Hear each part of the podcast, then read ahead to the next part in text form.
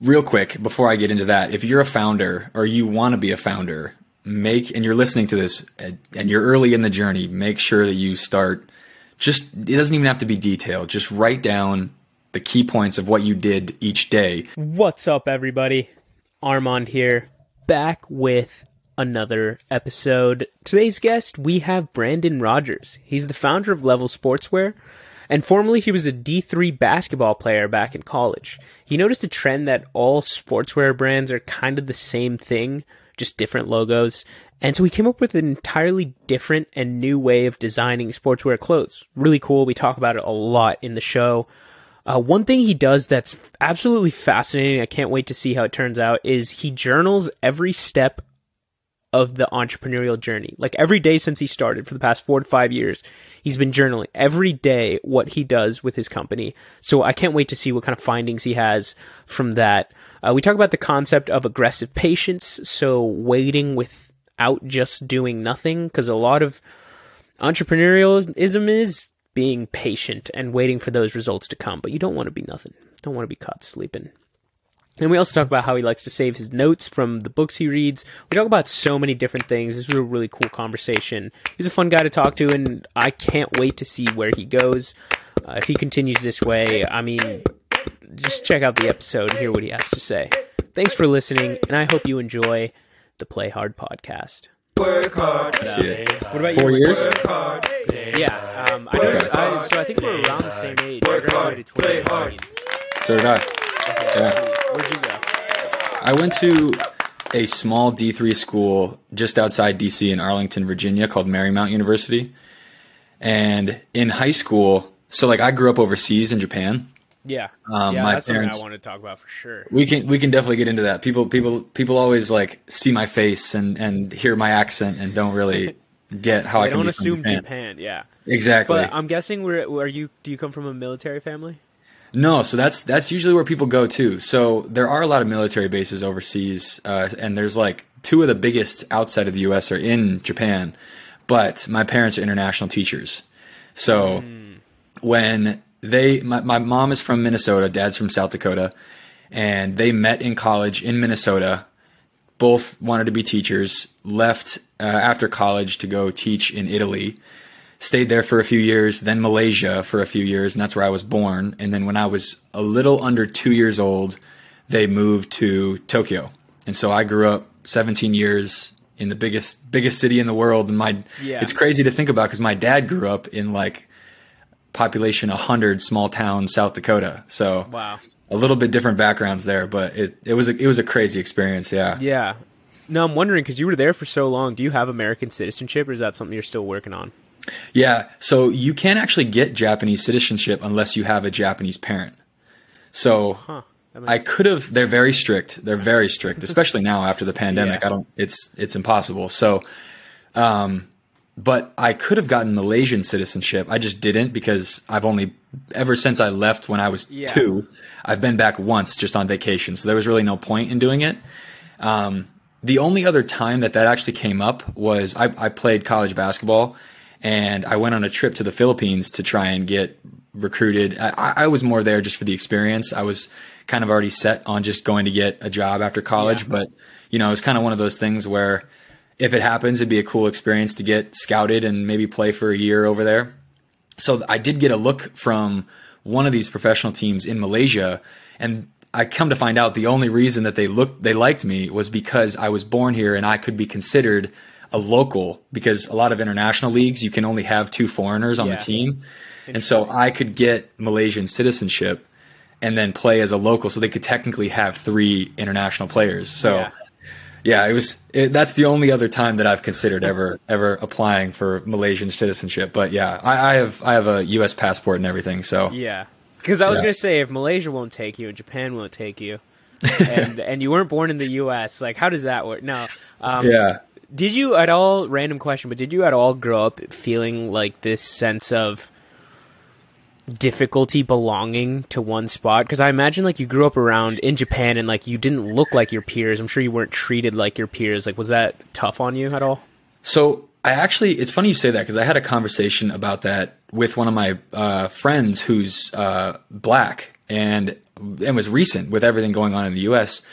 And we were talking about it, and I was like, dude, you forget that I actually, as a white male, I grew up as a minority, which is so weird to think about, yeah, you know, especially in this country now. So that's why I always encourage people, especially in the US, to get out as much as you can and travel, yeah, and see the world, and go somewhere where you're the minority so you can actually experience what it feels like.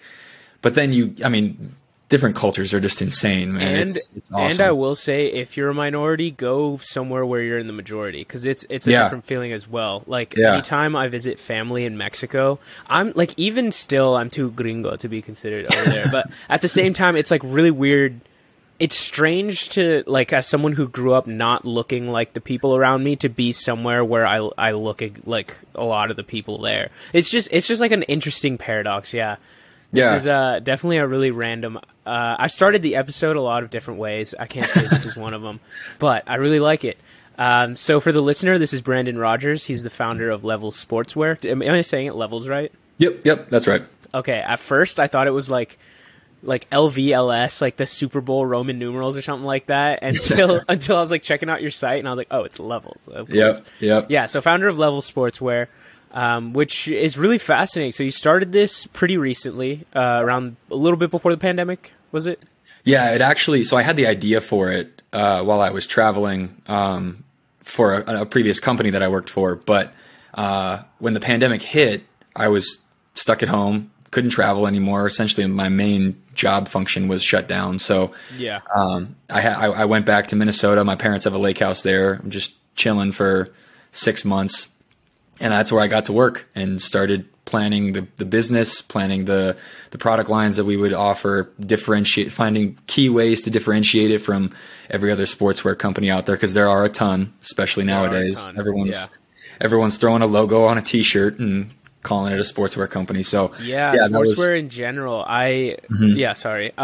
Real quick, not to cut you off. I worked for TJX, my first job out of college, so I'm familiar. I'd had friends in the sportswear departments of like Marshalls or TJ Maxx. Yeah. I was in home goods, but my friends who were doing that, and I would always walk through the mix with them, and it was fascinating to see how many different brands and logos there were for somewhat, like, honestly, the same looking stuff, the same material, or the same looking shirt. Yeah. And that was the main thing that I had to do differently, right? Because you know, I'm not an influencer. I don't have this massive following where I can just come out with a set of hoodies or joggers or leggings or socks or whatever, right? And it takes off. I had to really find a way to differentiate the brand and the products. And so, going back to like your initial question, it started in 2019, and we can, like, if you want, we can get into the prototyping process, because that was a crazy. Yeah, I'm really curious. Yeah, crazy story. So, fortunately enough for me, I don't have a fashion background, don't have any experience in entrepreneurship. I graduated college in 2019, so I've been out for only 4 years now. So, and I started the brand when I was 23, so 2 years out of college. And so with no experience and no idea of who to reach out to, no mentors or anything, I was fortunate because one of the more popular majors at the college I went to, at Marymount University, is fashion merchandising. And so I actually had a lot of friends who had gone on to work, you know, at some pretty significant fashion brands in New York. And so I reached out to them and told them what I was trying to do, and they thought it was a cool idea, and they gave me some pointers here and there. Long story short, I went through manufacturers in Pakistan, Australia, the US, India, China, Sri Lanka. And lo and behold, finally, one of my friends told me about a blog that had a lot of resources for sourcing overseas, sourcing apparel. And so I went on the blog, and I was reading a bunch of articles, and I noticed that the same company was posting a lot about sourcing, you know, your first line or doing it cheap for the first time overseas. And so I reached out to them and got on a call, and they, you know, signed me as a client, and it was relatively cheap initially. You know, I had reached out to a lot of agencies that did something similar, and they quoted me at like $22,000. And as a recent college graduate, that, you know, I don't have the money to throw at something. You're like an that's idea. That's a semester. Exactly. Right. So college loans got to come first. So But they quoted me at a more reasonable price. And so I said, okay, let's do it. And so they were able to find a manufacturer in Sri Lanka that helped me with the prototyping process. And we went through, I didn't even realize, because I was so green to everything, I didn't realize how long it would take. It took about 6 months for us to just get through the first prototype, because the concept of the product was so new to them. Even though, you know, you can just say it's tights, but cut a leg off. They didn't understand why. And so it was half trying to convey the purpose and half trying to, you know, iron out the material, the stitching patterns, the even all the way down to like the heat press tag, right? So did it cost extra for that? Like, yes. The fact that you changed it up on them? Yeah. So, the thing that costs extra, obviously the materials, depending on what you want to go with. But the thing that actually costs extra is the custom waistband, which was surprising to me, right? Because at least with the factory that I was working with, a custom waistband, you have to purchase it in a minimum length. And it was, I can't remember what it was, but it was something like 500 yards of just this giant roll of like with the Levels logo branded into this elastic waistband. And so like little things like that were just learning points for me along the way, right? And I had to pay for that in bulk. So tons of learning curves. Finally, that product arrives, or that prototype arrives, and I'm like, all right, awesome. Let's move to bulk production. Minimum order quantities were like 200 at the time. So I placed the order. They arrive in 2 boxes. I'm ecstatic. I don't even have a website yet. I'm just, you know, putting them on some of the athletes I trained, because I worked for a basketball recruiting agency. Yeah. Taking pictures. Then I built out the free Shopify site, right? As everyone does. And then my first order came in, and I just started freaking out, because it was someone that I didn't know from across the country, and they had found the brand on TikTok. And we can get into like content in a little bit, but that was just surreal to me. So then I build out the website. The first one was pretty terrible. Come to find out, the factory I had been working with was closing down for good because of COVID. So I had to go through the entire prototyping process all over again with a new factory in a different country in China, right? So another setback of, you know, I had the 200 units, and those sold out really quick, but it was just from scratch all over again. So real quick pause right here. So something I was curious about that you do, and I think this is fucking fantastic that you do this, and that's that you've been journaling and keeping track of your entire entrepreneurial journey since day one. Dude, this is something that like I really like. I'll tell you after about this like really cool video idea I have, but for this, I think that's fascinating. So how did you, well, I guess first question is, did you use that journal to then like find the mistakes from your first sourcing and do that for the second one? Like, and then how did that happen? Like, what did you notice? What's been the outcome of journaling everything? Yeah. So real quick, before I get into that, if you're a founder or you want to be a founder, and you're listening to this and you're early in the journey, make sure that you start. Just, it doesn't even have to be detailed. Just write down the key points of what you did each day. And if you forget, make sure, you know, like you have a calendar of stuff that you did. Go back, look at that. That's what I do. I use Google Calendar for everything.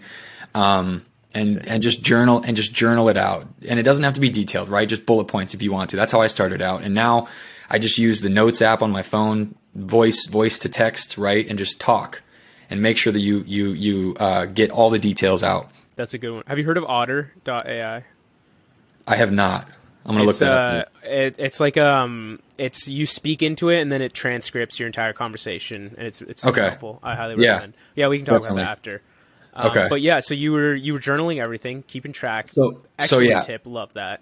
Yep. And you know how on, I don't know, Snapchat and sometimes Facebook, it shows you like memories from the year before, 5 years before. That's the other really cool thing about journaling is sometimes when I'm feeling really down about something going wrong with the business, I'll just scroll back a year ago and just laugh at how far that I've come. And it's such a motivational aspect, and it's like the smallest thing, but it makes such a big difference. And you're like, okay, a year ago I was there, I'll be fine. We'll keep going. So yeah, I bet it puts your problems into perspective. Absolutely. Absolutely. So going back to your question though, I did learn a lot. And what's cool though, is I was able to detail that process out so much that I eventually was able to contact other manufacturers and not have to use the sourcing company and not have to pay them for their design and, you know, prototyping services. And I also at the same time was teaching myself the Adobe suite. So like Photoshop, Illustrator, Premiere Pro, After Effects, all of the content like I make in Photoshop on our Instagram, and, you know, TikTok is on my own. After Effects, our logo animation, if you go on our website on desktop, that's in After Effects. So I used Illustrator to essentially copy the tech packs that they would make. And I remembered, and I had my notes from the journal of all of the details and all of the processes that we had gone through with that initial factory. And so when I came out with the our ACE compression shirts, or asymmetrical compression shirts, that was with a totally different factory as well. So, and that was without the sourcing company. That was all on my own, which saved me a tremendous expense, you know, when I'm trying to save all of that capital for inventory. So 100% recommend journaling. And I'm working on a side project right now. That's an app that's going to be designed for founders that incorporates this type of feature, which I can't talk too much about right now because it hasn't launched yet, but I'm hoping to make some inroads in that later this year. Yeah, that's exciting. I'll hit you up about that. Oh, I'm very interested. So I've spoken many, many times on the show about how I'm a daily journaler. I think it's one of the most important habits you could have. So do you journal separate from this, or is this like your source of writing mainly? Like, do I journal outside of just levels, content stuff? Yeah. So it's funny you say that, because the majority of what I do after hours is levels. So like my journal would essentially be 90% levels, processes and stuff, 10% of like personal stuff. I'm not big into like handwritten journaling. Like if people buy the little stationary stuff to journal in, I'm more get in, get out, you know, record it, be done with it. It's just kind of like there for me to, as a resource in the future. So, you know, it's funny you say that. Like I really should start from a personal standpoint of just like outside of the levels in my full-time job, doing that. And it makes me smile because what do you use any apps for your journaling, or do you like write it out? Like what's your style? I write it out handwritten, and I've been doing that. I think I have a journal back from definitely long before 2018. The ones that I still keep, I have since 2018.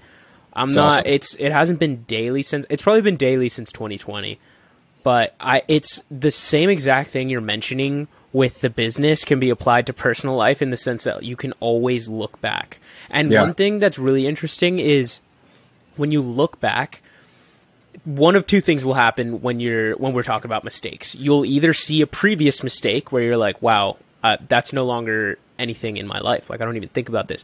Or you'll see a mistake that's still there and you still think about from years in the past. And you're like, that gives you this big perspective of like, oh, this is, you know, what can we do to change this? Or is this something that can be changed? Or is this one of those things that like will be a part of who I am, and I just have to learn to treat it or greet it with like greet this problem as a friend rather than like, oh, this is a problem going on. But like awareness is important. It's really like, it's fun to see.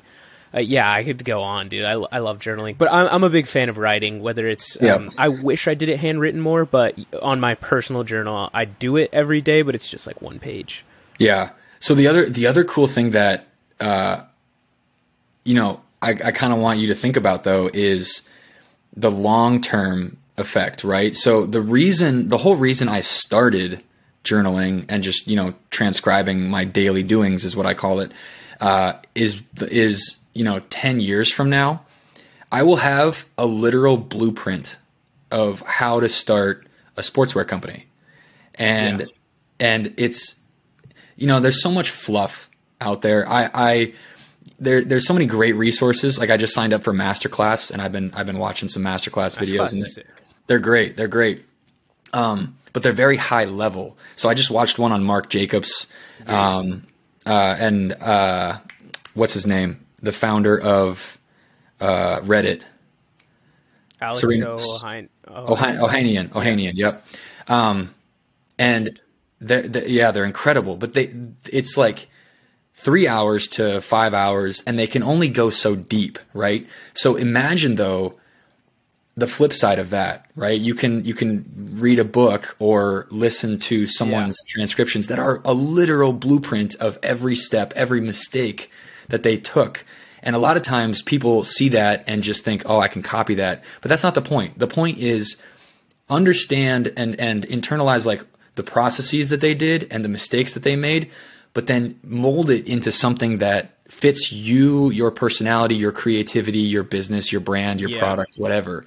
That's what I'm really trying to get at. Yeah. When, 10, 20 years from now, I can write my autobiography and have that literal blueprint for people to use as a resource. Dude, which I like that. I really like that idea of molding it as well. Cause there's one thing, I think it would be like an important thing is sifting between what works, period, like what just works, and what worked for me, like what was a part of my journey, and I think it's super important to, when you write things down, you're able to distinguish between that a lot easier.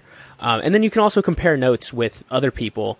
So the idea I had that I mentioned, I think this would be so cool. I think I talked about this on the show before, is have you ever seen Drive to Survive? I've heard of it. I don't think I've ever seen it. It's like that Formula One documentary on Netflix, and it follows the season of the drivers and how like intensely dramatic it is. But what makes it so good and dramatic is like it's not just reality TV. It's like an actual season of these race car drivers. Like they're not even trying to be dramatic. They're just like they're racing against each other, and that's competitive. Right. So one idea I've had is a documentary styled kind of like that, but following one founder from like, let's say his seed raise up until, maybe wherever his journey takes him, maybe he goes public, maybe, or he or she, like whatever they do, just like following 5-10 years of a founder, but like they do video check-ins with themselves every day. Like that was like the main part of the idea of having this, and you can kind of like dramatize or whatever story. I think real life's way more fascinating than anything we could come up with. Like this actual stuff is so entertaining, but then you could also learn from this person's story. I think that was so much fun. So that reminded me of two things. One, it's kind of like, Gary Vaynerchuk. Yeah. He has D-Rock, who's his personal videographer. So that's like the exact concept that we're going for, but more so long form content, probably less on like TikTok and Reels. Yeah. But literally from day one of the founder's journey until like the IPO or the sale or whatever, that'd be such a great documentary, whatever they want to turn it into. I completely agree. I have so many like different business ideas as I build all the different brands that I am building and the different projects. And one of them was to create some form of a marketing agency that did just that, where you could contract out, videographers that specialized in that type of content. I think steal that. If you're listening to this and if you want to build something, go for it. That's a fantastic idea. Me too, because I say that because I'd love to watch that show, but I don't have the time nor money to produce it. That's not my job. Like that's not my path in life. If it was, I'd totally pursue it. But sometimes I've noticed like, the entrepreneurs who are scared of ideas getting stolen, it's like I'm okay with my ideas getting out there because I'm like, I don't know, if this was something I really wanted to do, like I'd probably drop everything and do it. But if not, it's something I'd like to see, but I don't have the time or research. Like I have my own things in play. That being said, now that I say that, like, so I've been writing a book. And there are certain times where I'm like, well, I don't want people to know this part of the book. Like, I'm still trying to keep it to myself because you post something out there on the internet and you start seeing that content float around and you're like, I wonder, like, did they take that from me or not? Yeah. Yeah. Well, the other thing that I was going to say is, have you ever heard of the podcast Startup? No. I think it's just called Startup. They might have rebranded.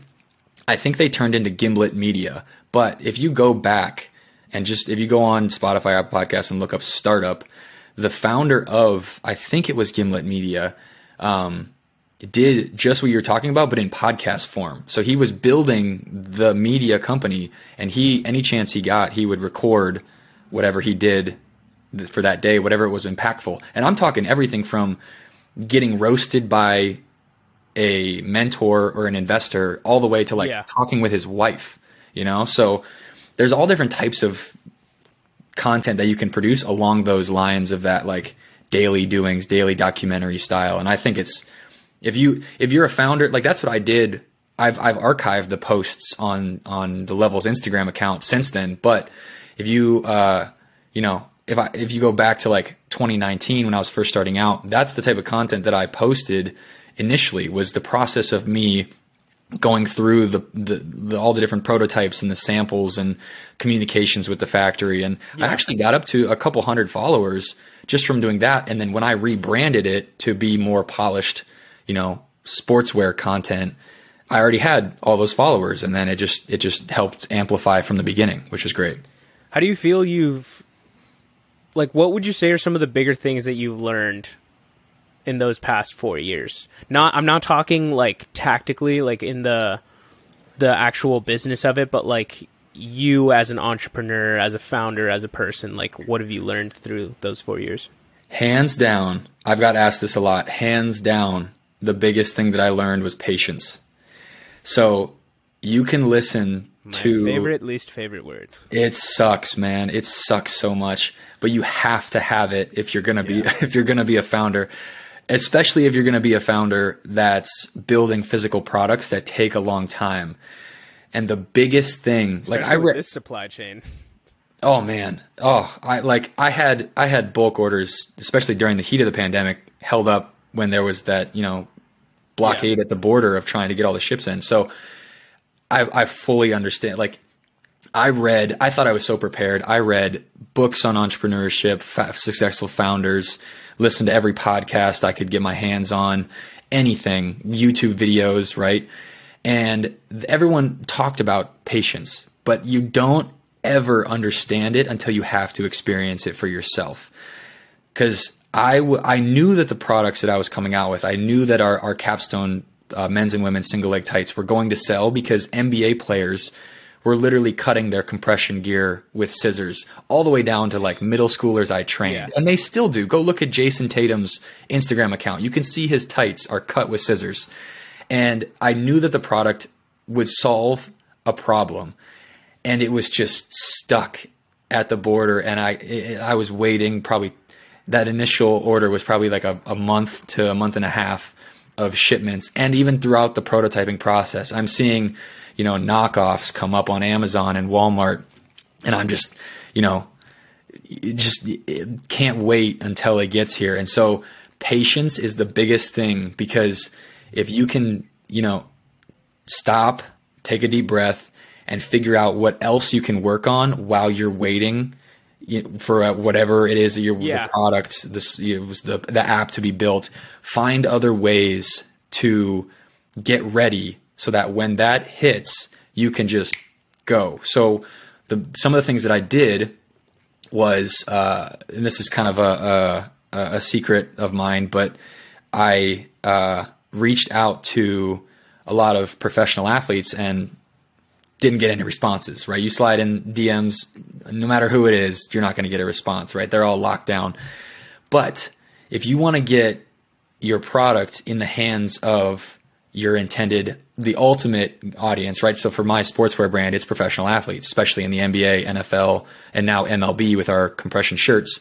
But you have to find alternate, secondary, tertiary connections to those people that you can slide them the product and see if they're willing to hand it off. So one of the best things that I did, this is a great story, was I reached out to a lot of photographers who were the personal photographers for professional athletes. So Brett Hampton, who's Jason Tatum's personal photographer, even trainers too. Austin Stewart, who runs Swishology, is a training company in Virginia here. He knows Javonte Green and a lot of guys on the Chicago Bulls. So I have photos now of Javonte Green and like some other guys on the Chicago Bulls wearing our gear, because I was able to develop the relationship while I was waiting for the product to arrive with his trainer. Then I gave him, the trainer knew me well at that point. I was like, hey, can I get, this on to Javonte? And he was like, absolutely. So, and with that, all those other connections start to develop. So really trying to find ways, be patient, But while you're being patient, try to find ways to still be productive is the biggest thing. I think that is beautiful what you just said. I think it was Patrick Bat-David, the one that talks about this concept of, I can't remember if he calls it active or aggressive patience, but I like the aggressive patience. That sounds cool. Yeah. So, but like this concept of like, yes, you have to be patient, but that doesn't mean you do nothing. He said like, find other things that's going to move the needle.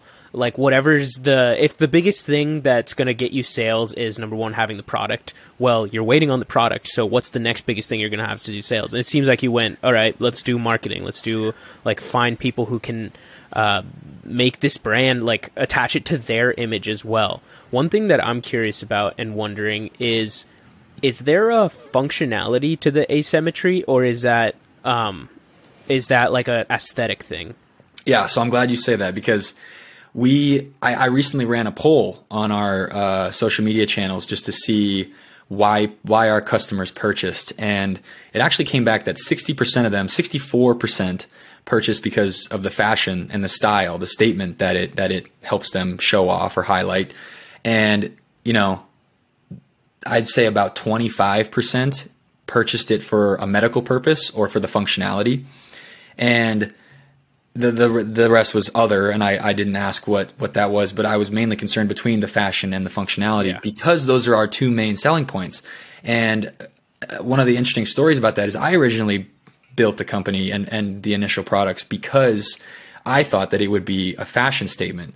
Little did I know that, you know, I was sitting at home last Christmas, I think Christmas of 2022, and I get a phone call from a woman, and she has a genetic disease for her right leg that forces her to have to wear a knee brace.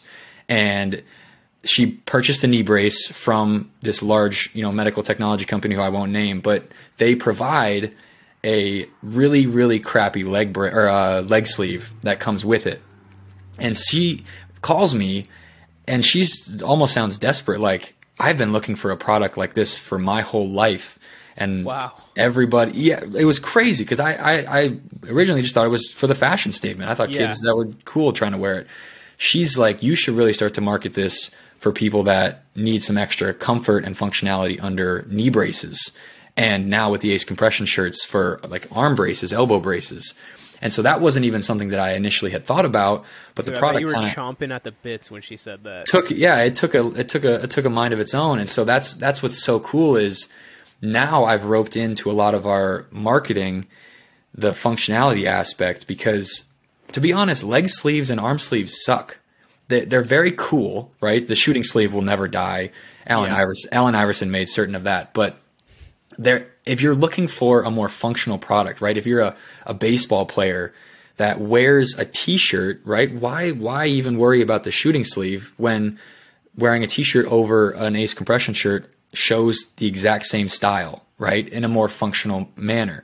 And if you watch even the NFL nowadays, you'll see guys like Patrick Mahomes, Andy Dalton, who was the other one? Geno Smith. They wear compression shirts under their football pads with a shooting sleeve. And they try to, if you watch them every time after every play, they're always, you know, readjusting it. And so I'm doing whatever I can to try and promote the fact that all of these not only serve a fashionable purpose, but they're also very functional, and they're the far more functional alternative than leg sleeves and arm sleeves. Yeah. That's fascinating. I look back to like the times where I played sports in lacrosse, and I used to wear just like knee bands, not like a full sleeve, but just like those knee bands. I would wear 2 on my left knee, 0 medical or functional purpose, purely for the swag. But at the same time, there's something to be said that like when you feel like you look sick, you play better. You just like act better. You're just, like there is. I think when I finished asking that question, I was like, in some ways, aesthetics is functionality, because they kind of like, it's just like a little boost to your playing style in a way. Yeah. And don't get me wrong. Like if you're an athlete that likes the leg sleeve look or the arm sleeve, shooting sleeve look, feel free. You know, I've written blog posts about this. We're not trying to coerce people into purchasing a product that's not their style. Like if you want to wear a shooting sleeve to look cool, like Russell Westbrook's two shooting sleeves. Can't have a medical purpose, but it just looks good. It's his signature style now.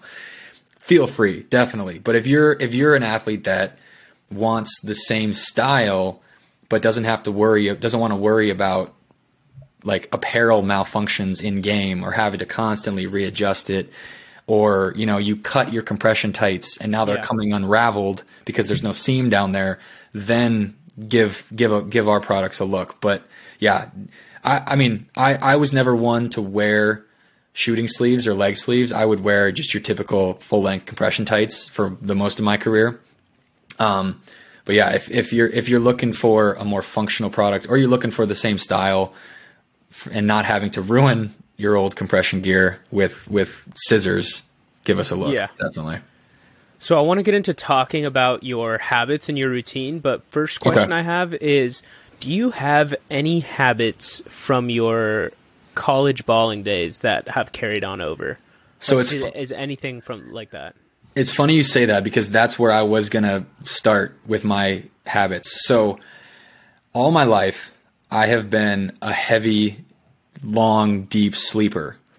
And growing up, there was some weekends I would sleep until 1 or 2 in the afternoon. And it was ridiculous. I would wake up and, you know, being an immature kid, I would stay up that night because I couldn't sleep because I didn't get up early. And, you know, so it's a cycle. It's a downward cycle. So I get to college, and my college coach is very strict on, like, we had 2 hour to 2.5 hour practices. They were so tough that I would have to go to the training room 30 minutes before, go hit an ice bath after to be able to walk the next day. Right. So, and I did that for 4 years.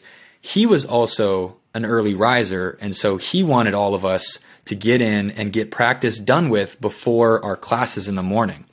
So through the 4 years of waking up for, I think it was 5:30, 6 a.m. practice, I, you know, inadvertently developed that incredible habit. And I can't thank him enough. At the time, I hated his guts initially for doing it, but I can't thank him enough, because now I have my alarm every day, regardless of, you know, during the week. Weekends maybe sleep in until like 7:30, 8, but I wake up at 6:50 every day, get to the gym at 7:15, 7:20, get an hour and a half workout in. Always like to end with core and cardio, depending on what day it is, and then come home, shower. As of this year, I've been trying to fast until noon.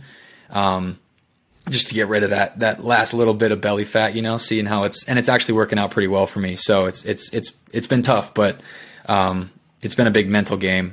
But shower, then, you know, get ready for work, have a morning call, standing call for work, and then get started on work and have lunch, have a pretty big lunch and a pretty big dinner. But that's mainly been my habit and my routine every morning since graduation. Yeah.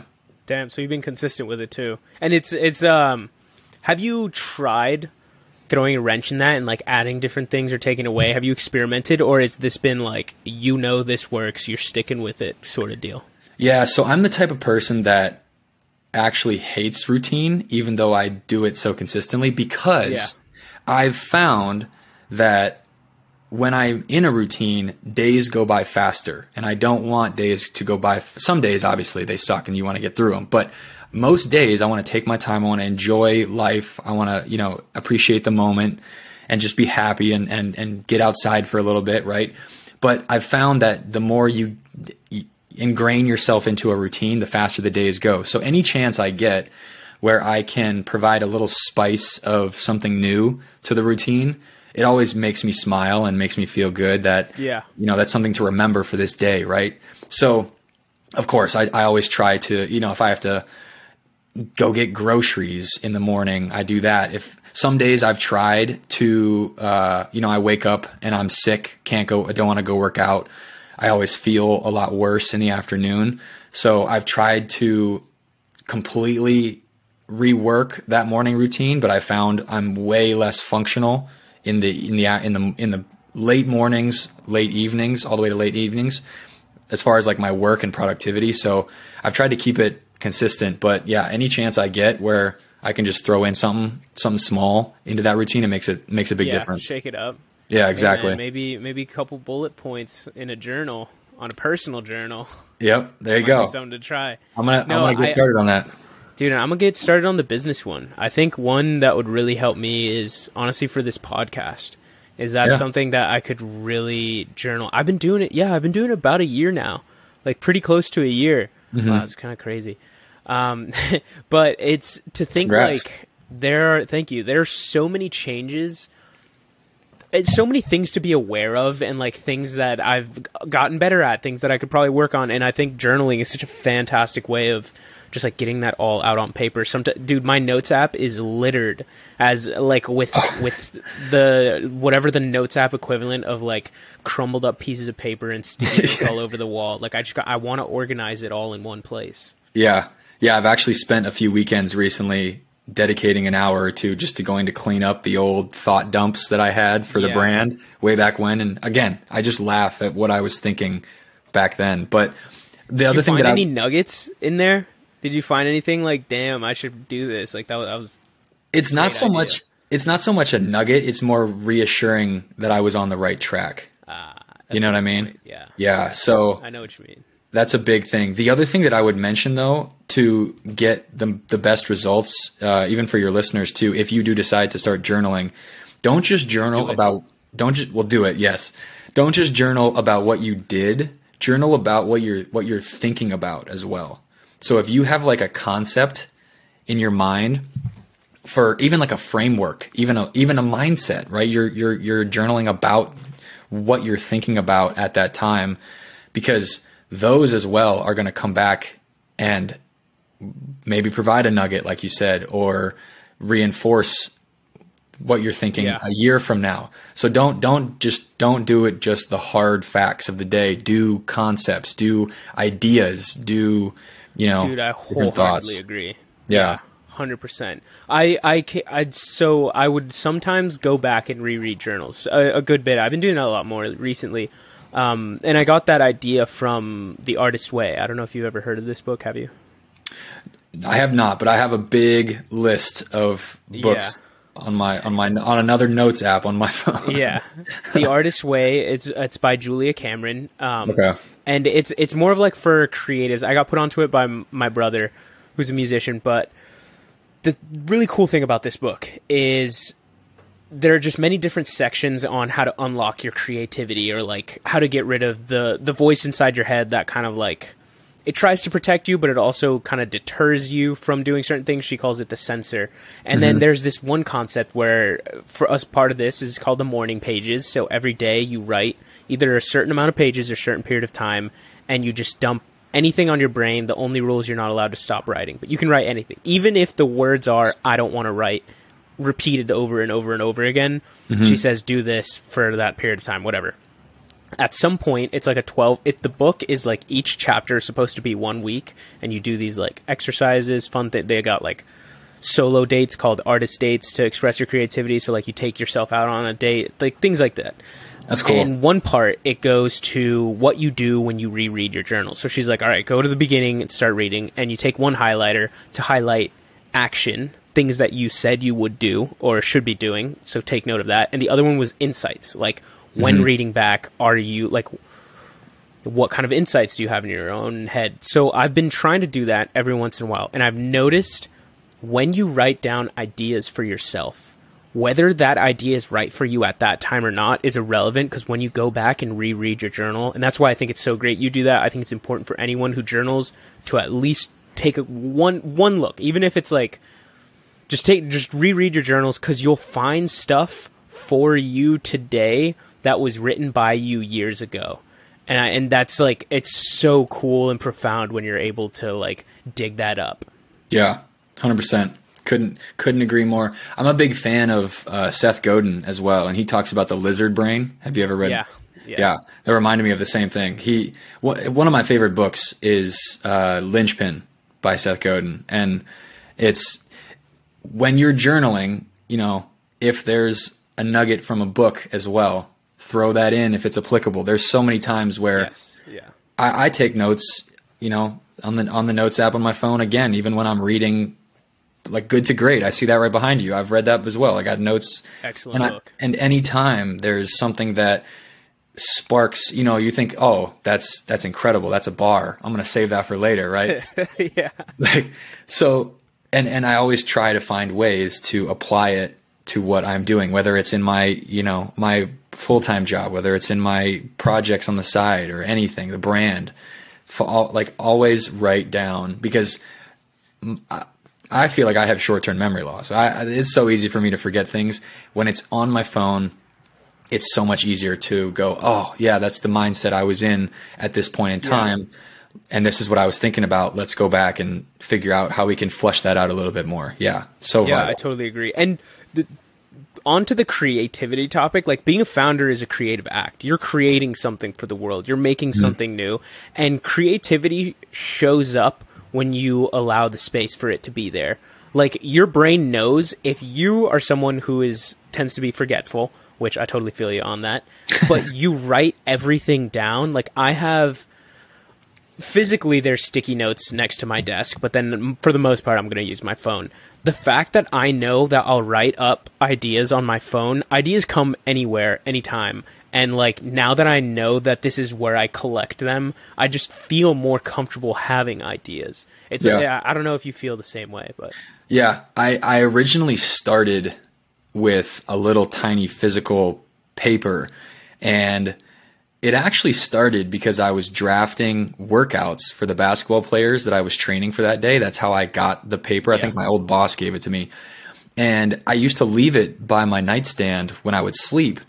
And I can't tell you how many times I would wake up in the middle of the night with what I thought at the time was just this groundbreaking idea for a business or a product, right? And would write it down. Next morning, I would wake up, totally forget about it, go look at that note, right, that I left myself.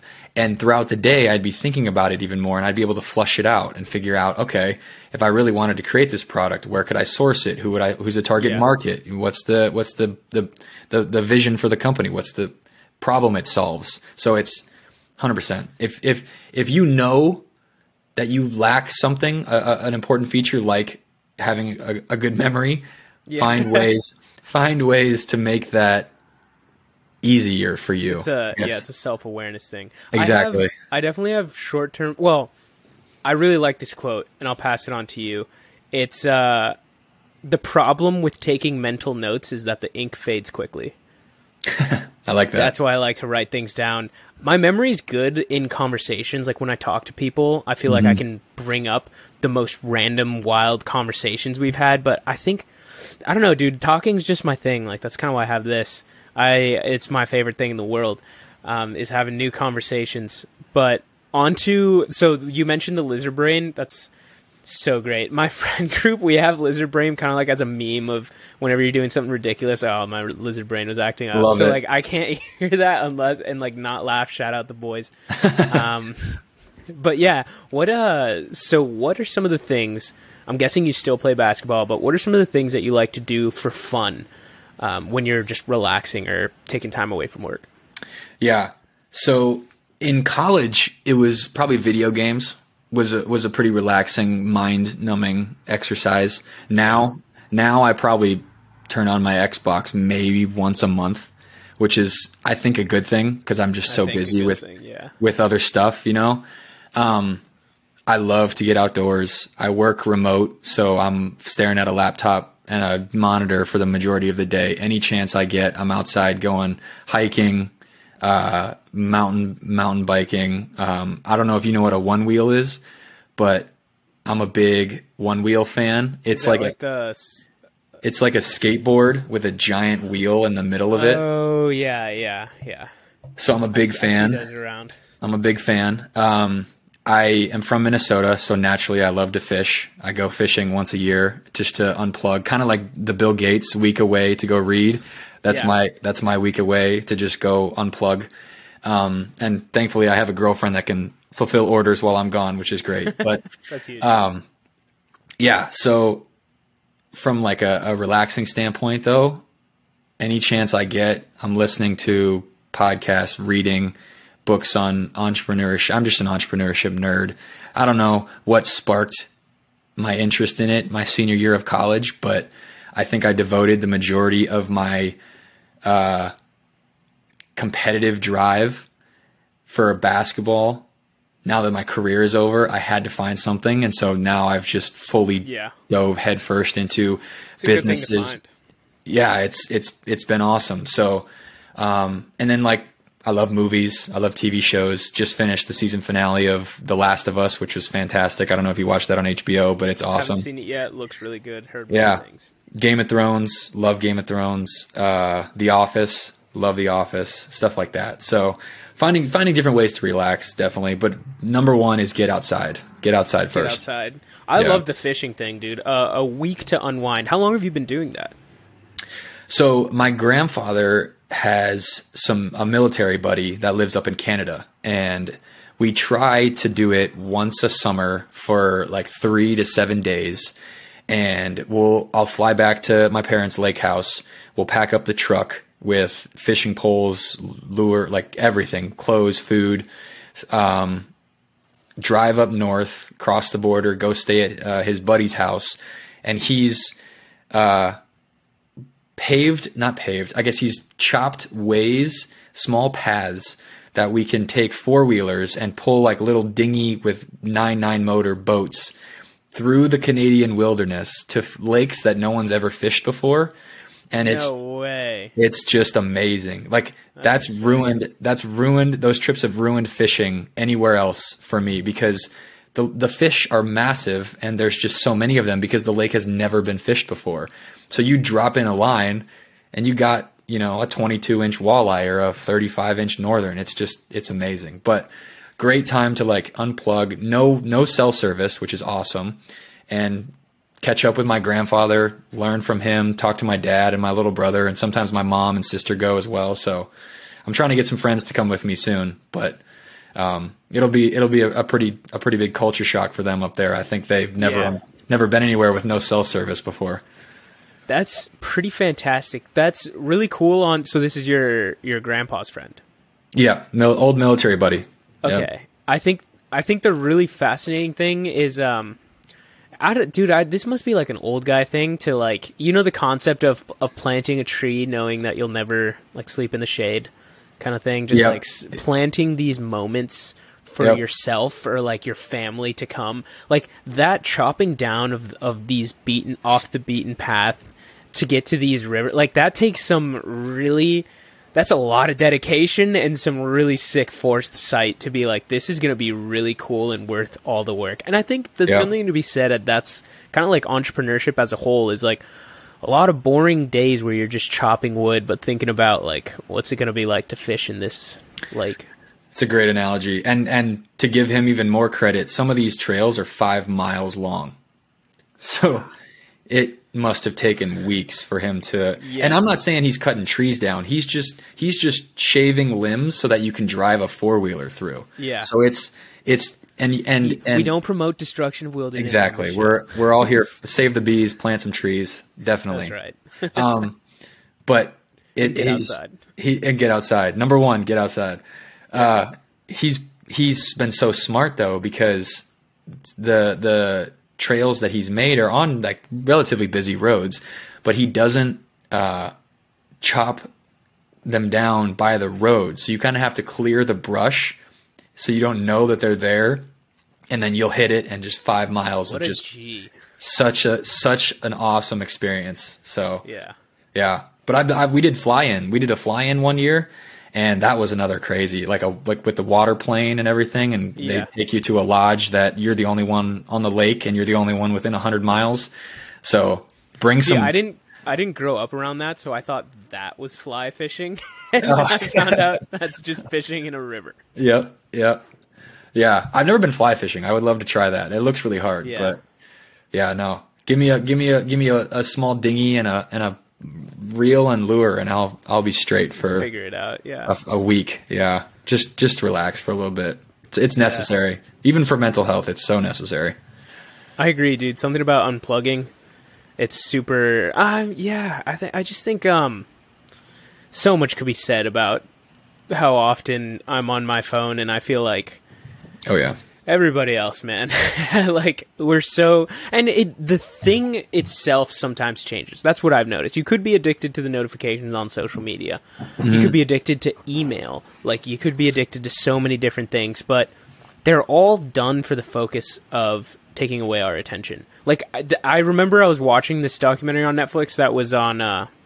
what is it? The Social Dilemma. Have you seen that? Great documentary. Great documentary. And it was talking about, I think at one point they mentioned how Google was like, yeah, we were trying to make our like Gmail, something as simple as email, like super addictive, not in the addictive sense, but in the sense that like you wanted to stay on their platform. That's their goal, is to keep you there. And I noticed, yeah, no, I'm the type of person that needs to get to inbox zero, for better or worse. Oh yeah. Yeah, I'm a self-diagnosed OCD, heavy OCD individual. So definitely, if I get a notification, like the little red one on the, like, I gotta clear it at least. So that's been the biggest thing for me, you know. Yeah, definitely unplug. For if the first thing that you do is wake up and roll over and look at your phone, try to find a way to... Oh yeah, definitely don't do that. Yeah, try to find a way to start the morning a little bit fresher than that, definitely. Yeah, dude, if there's one thing I've noticed in all my studying of habits, hobbies, and like all these interviews, talking to so many people, like research, it's don't get on your phone the first thing you wake up. Like, oh yeah. That's, if I could part people with one piece of advice, it'd be that. And drink more water. That's a big one for some reason. Yeah, water's a big one. You know, it's... As an athlete, you don't really think about it because you're just drinking it all the time. Exactly. And then you start working a desk job and it's like, man, why is my head hurting all the time? Yeah. I always try to have a water bottle like next to me on the desk. And you know, there's my girlfriend, I don't know when the trend started, but a few months ago there was the trend of trying to drink, what was it? 3 gallons a day or something, like a gallon a day for 10 days straight, something like that.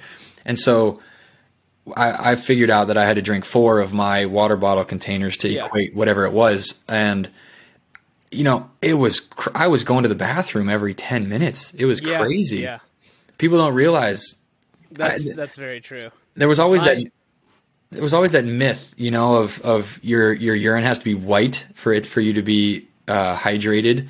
But I'm like, man, if that's the goal here, I'm going to have to go to the bathroom like every 30 seconds of the day.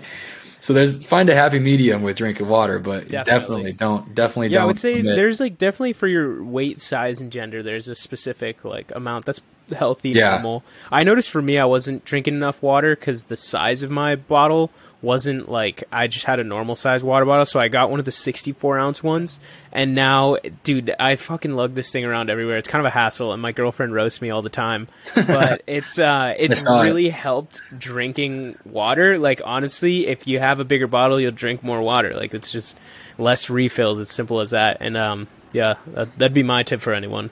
Try to drink more water. I'll retweet that. All right, dude, it's time for our closing questions. So you kind of touched upon some of them, but they're just rapid fire to get to know you a little more. So what kind of music do you listen to? Ooh, okay. I'm an open book for music, other than, you know, heavy metal, probably not my go-to.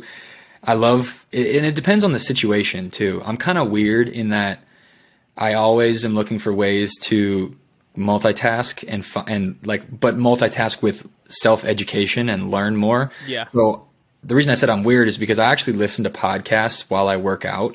Most people can't. Oh, I do that. Okay. The most of my friends are like, dude, how do you do that? I need to listen to like rap music or hip hop or, you know, EDM. It's strangely motivating. I do listen to music. It really depends on my mood, but when I'm in like if I'm going to the gym in the morning and like I'm in business mode, like I'm about to crush this day mode, I definitely want to have podcasts because it's kind of like mental. It's almost like a mental exercise, like fueling that kind of mindset because you're learning something or thinking about something.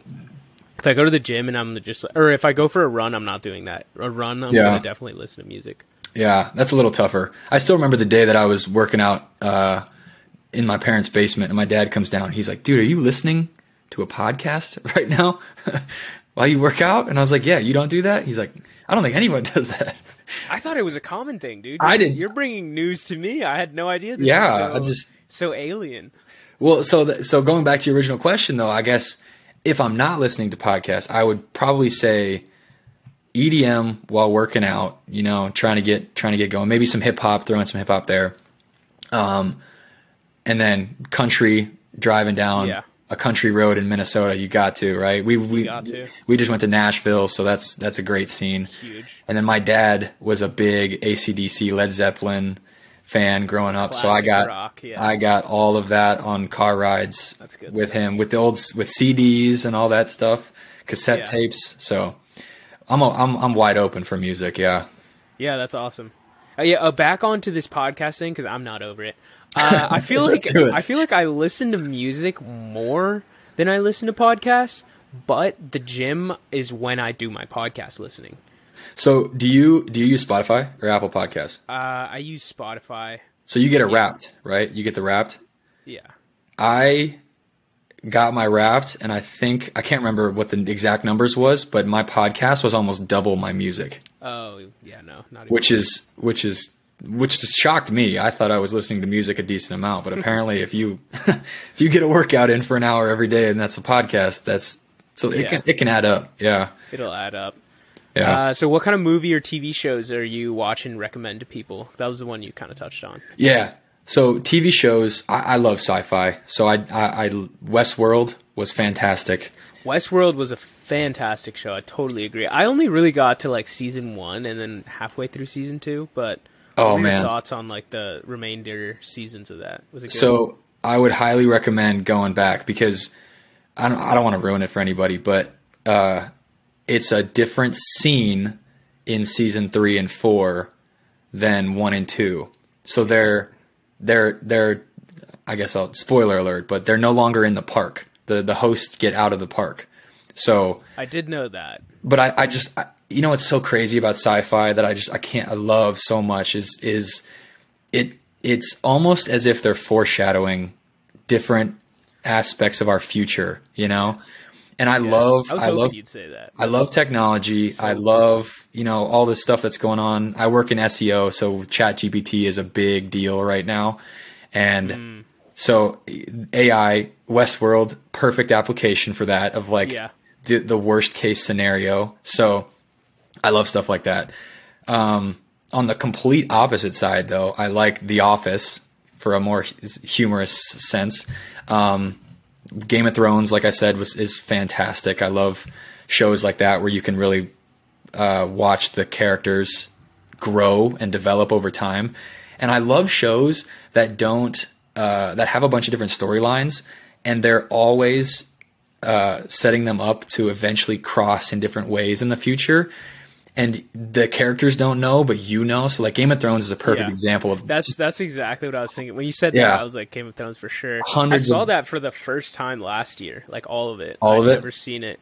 I had made it through the hype. I'd made it through the spoilers, the hatred of season 8. Yep. I made it through all of that. And then I was finally like, I'm going to give it a try. And holy shit, was it as good as they said and more. Yeah. I even watched, like, if you can go YouTube the making of some of the episodes with like the dragon that'd be sick, spraying people, you know, it like how they made each episode is insane. Big fan of Avatar too. Like not, you know, TV show or the movies, the movies, like how they made Avatar. Cause it's just like I listened to a few podcasts, on the original movie, and they were genuinely they were inventing technology for the sole purpose of using it in the movie to make the CGI in the movie even more advanced. It was insane. What did you think of the recent one? Did you watch that? So I haven't seen it for the record. So, okay. So I won't spoil it, but I guess borderline. I thought it was the same plot in water. All right. That's the easiest way I can say it. So like, yeah, it was great. It's beautiful. Like the CGI is just insane. Whoever the graphic designers. Oh, it was amazing. It's unbelievable. Like if you just hit pause on the movie and look what's happening in the background, there's just so much color. There's so much going on. It must have, that's why essentially the movie took so long to make, is because all of that external stuff goes, you know, it's so detailed. So in that regard, loved it.